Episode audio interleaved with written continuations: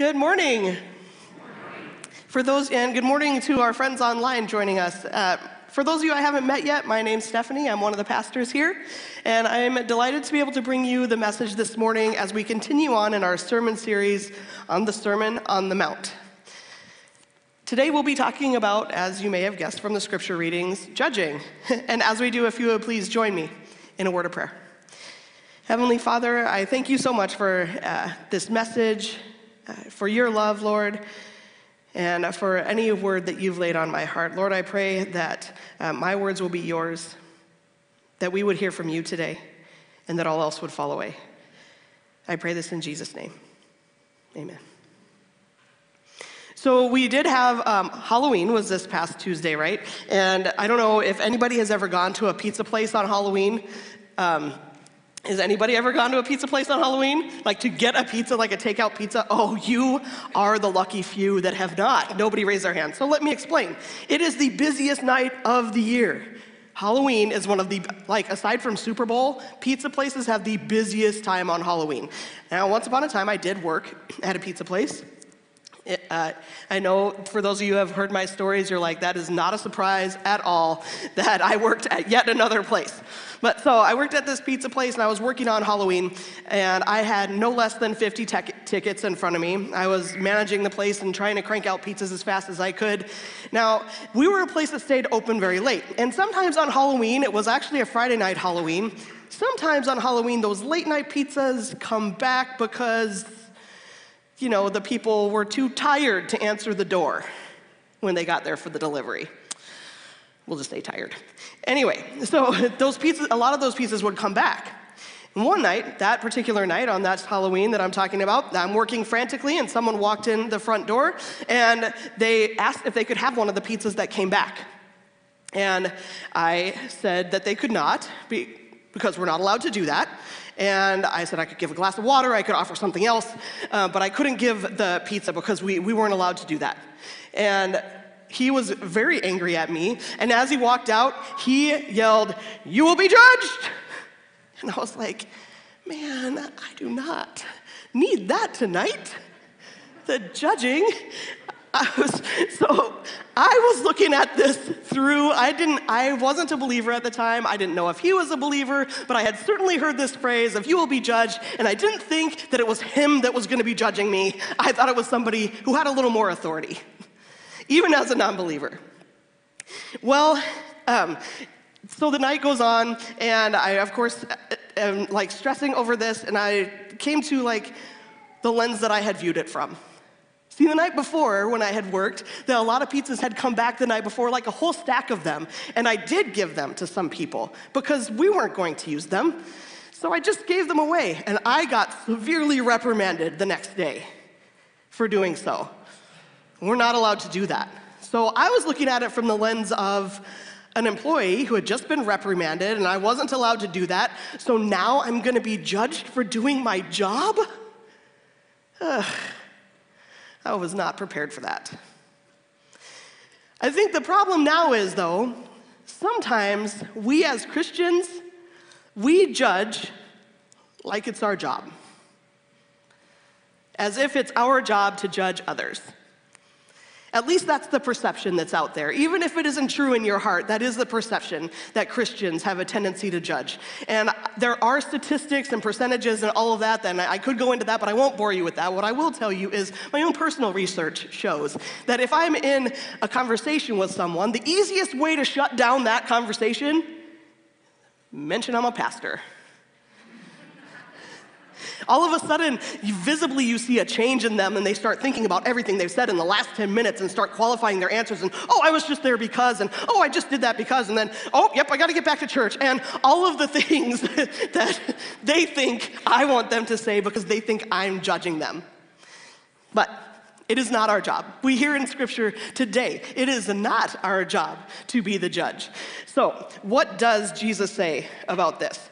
We are going to turn to Matthew chapter 7 and start in verse 1 and 2.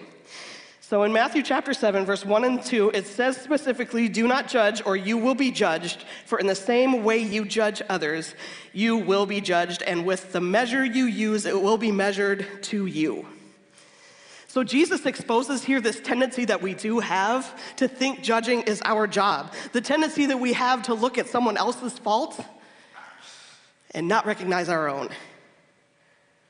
We look at someone with a plank in our eye, we look through the plank in our eye, and we notice someone else's speck, not even realizing our own plank. Side note, have you ever had a like something huge in your eye? Like you can't even there's no I can't even imagine trying to see through a plank in your eye. But I do think that's the point. I actually think that's what Jesus is trying to get to here. When we have something that is so huge, it is the lens that we see everything through. So if we have a plank in our eye, it is what we're going to view everything else through. In this case, I think the plank is our pride. And the speck in someone else's eye is their sin.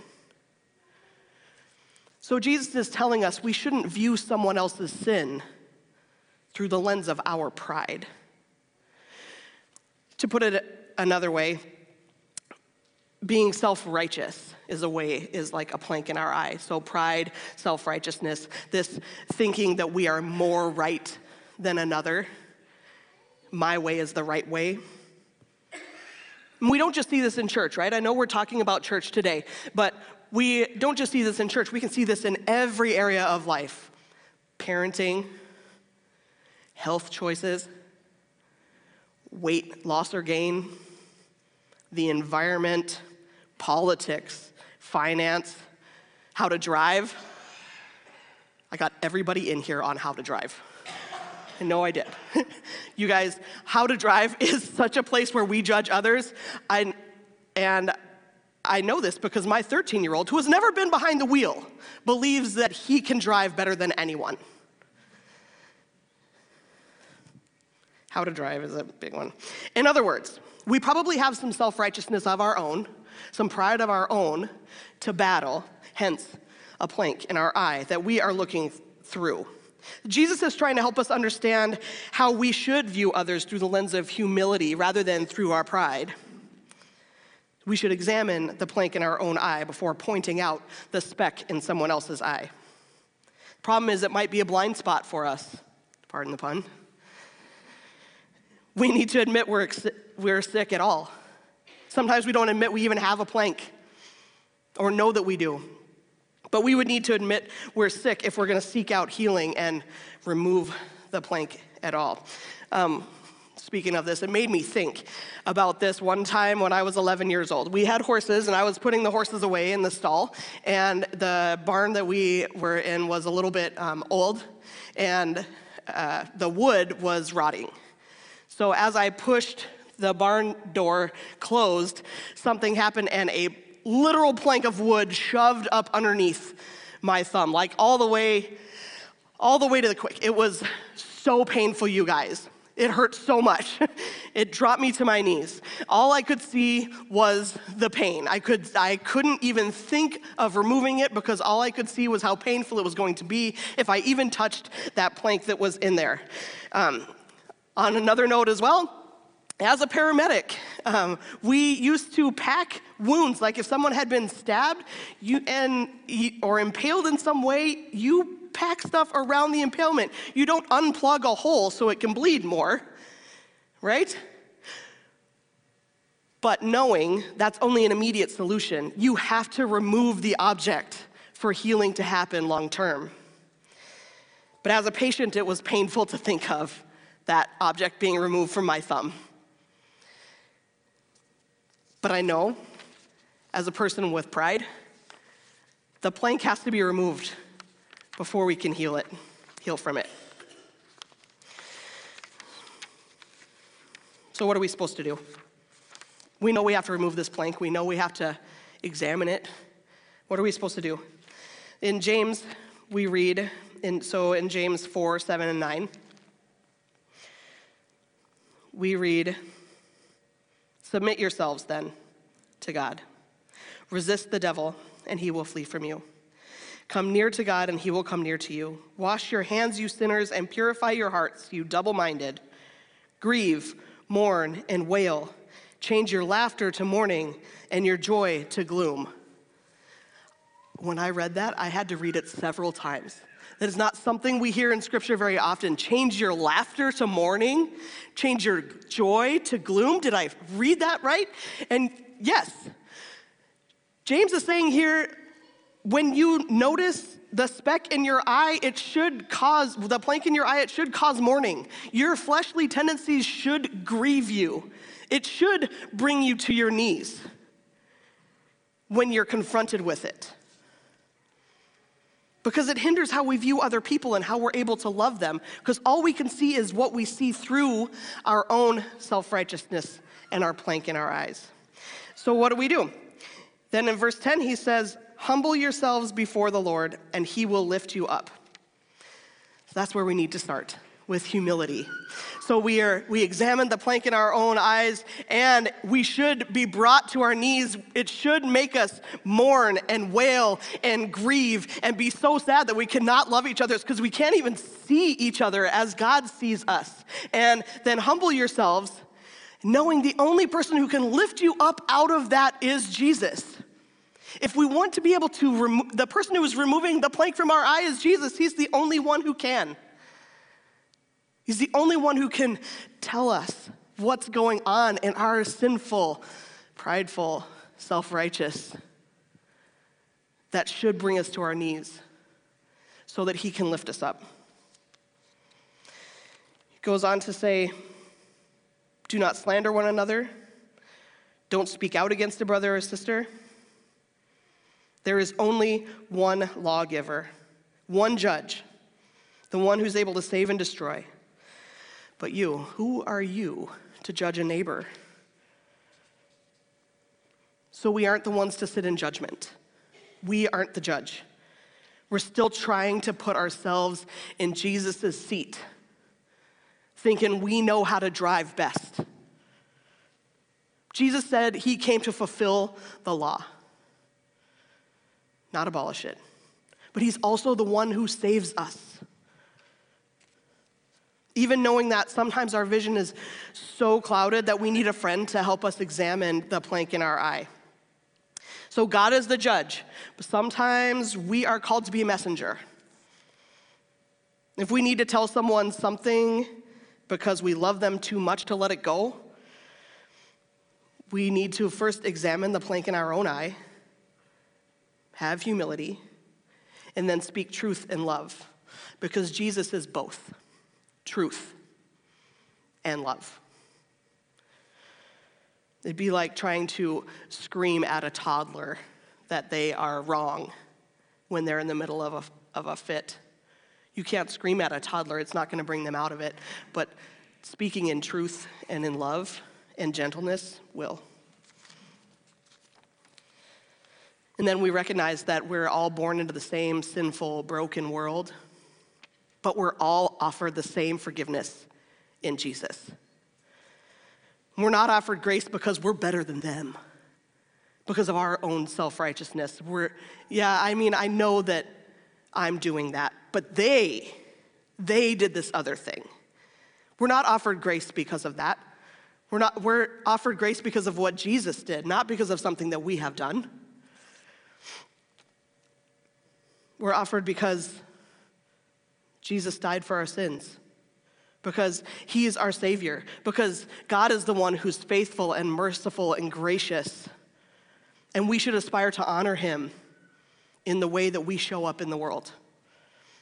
So that when it comes time for us to actually be judged by the one judge that matters, by Jesus, we can stand before him and know that we will be with him in eternity because of what Jesus did, not because of something that we did.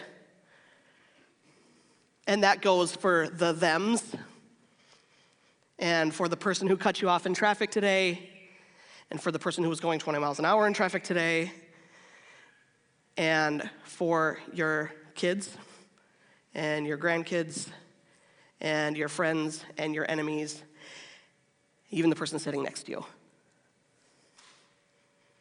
So, what if instead of casting judgment, we took up signs that said work in progress?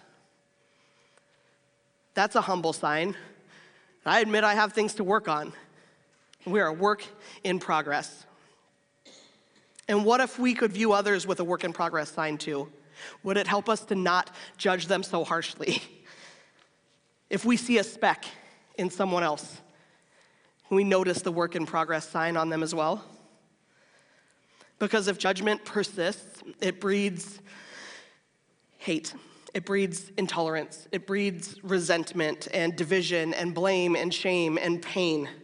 But when we remove the plank in our own, ju- own eye and we're able to judge rightly, judgment is replaced with patience and grace and kindness and humility and tenderness and forgiveness and empathy. And we're able to see someone as Jesus would see them. And it gives us a moment to remember that the work of salvation has been done. We don't have to worry about that. Jesus has done that. But the sanctifying work in us, the, the becoming like Jesus, that's a work in progress for each of us. And we can let go of our pride and put Jesus back in the driver's seat, knowing that he is the only judge.